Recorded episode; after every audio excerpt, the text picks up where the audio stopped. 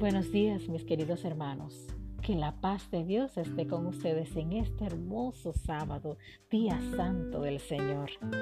La matutina de adultos para el día de hoy, 23 de mayo, se titula Decisiones erróneas. Aconteció en los días que gobernaban los jueces que hubo hambre en la tierra, y un hombre de Belén de Judá fue a vivir en los campos de Moab con su mujer y sus hijos. Ruth capítulo 1, versículos 1 y 2. Elisa y Romualdo eran una pareja de recién casados, estudiantes de teología, que pensaron en mudarse a otro país y terminar allí sus estudios. Oraron para que Dios les mostrara los pasos a seguir.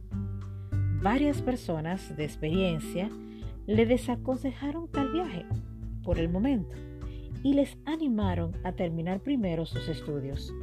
Pero la joven pareja no consideró estos consejos como una respuesta a sus oraciones y se marcharon a su nuevo destino. Y allí afrontaron dificultades múltiples de trabajo, salud, adaptación y además no consiguieron el propósito de su viaje. Se vieron forzados a regresar a su lugar de origen y rehacer su vida. A pesar del paso erróneo, Dios los bendijo de forma espléndida. Terminaron sus estudios y encauzaron una nueva vida de servicio fecundo. El libro de Ruth comienza con una decisión de emprender un viaje desacertado, pero el Señor retoma las riendas de la vida de las personas y transforma los infortunios en bendiciones.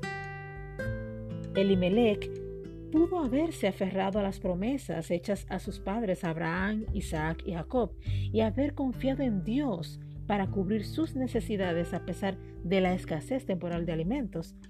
Sin embargo, toma a su esposa Noemí y a sus dos hijos Malón y Kelión y se mudan a la región de Moab, una tierra consolidada en el paganismo.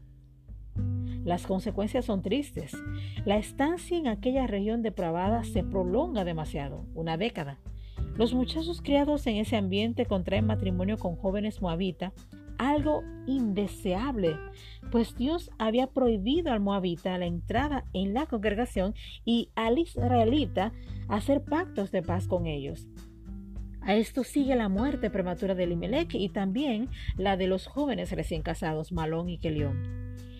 Esto deja a Noemí y a sus nueras, Orfa y Ruth, en una situación de desamparo total.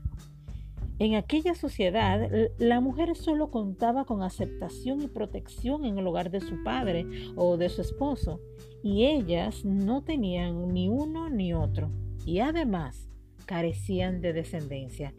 Pero el Señor produce una serie de circunstancias que conducen a abundantes bendiciones, la conversión de Ruth y el establecimiento de una nueva familia que llena sus vidas de felicidad. También Dios tiene interés hoy en retomar el control de nuestra vida a pesar de las decisiones erróneas que hayamos podido tomar. Entreguémosle hoy nuestra vida para que Él tome las riendas. Dios te bendiga y que tengas un muy feliz sábado.